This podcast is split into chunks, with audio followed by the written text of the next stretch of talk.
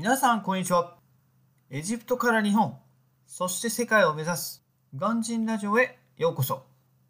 この番組はエジプト駐在を2年経験した私が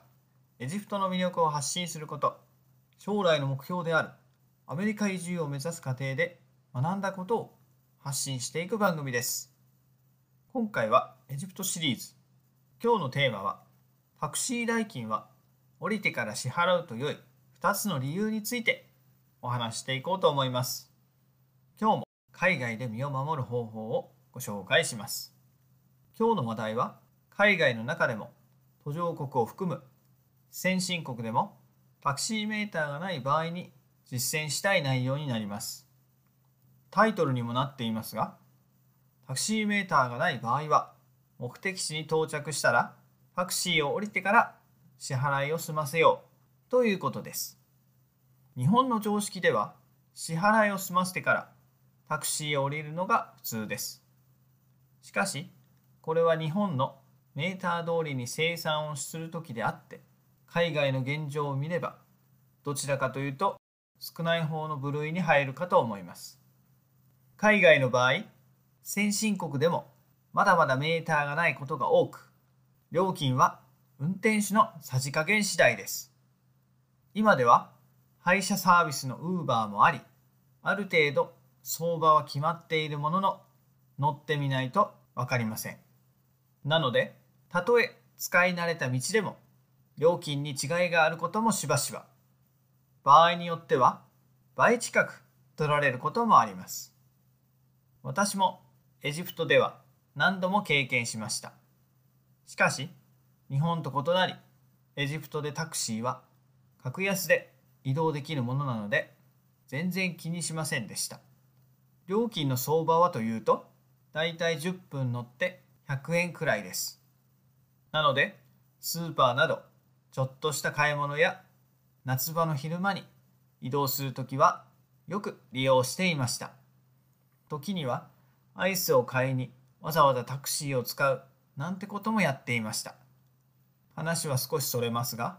そのジェラート屋さん、現地では外国人に非常に人気で、価格もエジプトの相場からは明らかに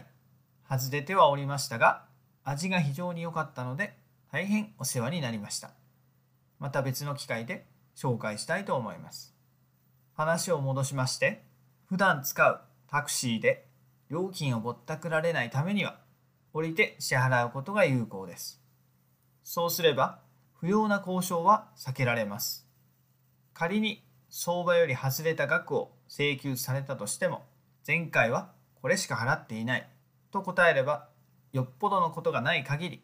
運転手もわざわざ車から降りて、ついてくることもありません。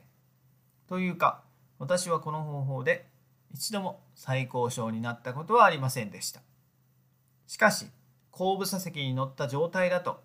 彼らもギリギリまで値段交渉してくるので、非常に厄介です。また、場合によっては、彼らが仲間を呼んで強硬手段に出ることもあります。エジプトでは、